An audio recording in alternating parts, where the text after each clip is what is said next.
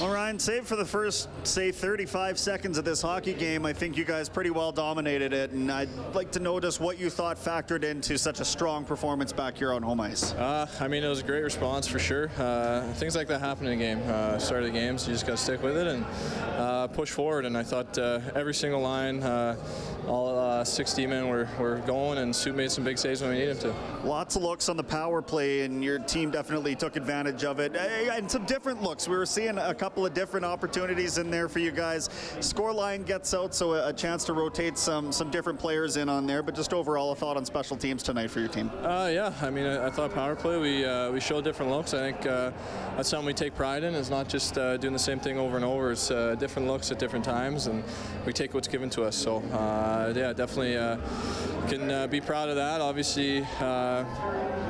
The two PK goals against, we're still building on that, but uh, we'll get we'll get where we want to be. Five in a row now. You get New Jersey as this homestand rolls along. Team you don't know a ton about, I'm sure, but just you know, talk to me about how you do keep this uh, momentum rolling against an East Coast team.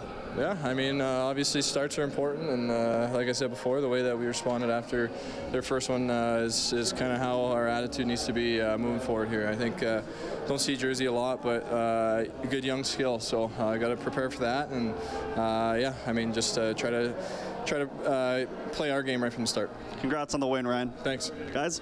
Hi, it's Shauna, and I might be a bad parent because my kids think french fries are vegetables. Hey, it's Ryan, and I might be a bad parent because I went out for wings when my wife was in the hospital after giving birth. Johnny here. I might be a bad parent because in my house, the tooth fairy gives pocket change. But we're not alone. Len emailed us and said his six year old daughter's Tarzan moment going from love seat to La-Z-Boy by curtains made him more proud than any dance recital. And Andy left his two year old at the rink. All right, guys, I'm sure we're not alone. Like Andy's kid.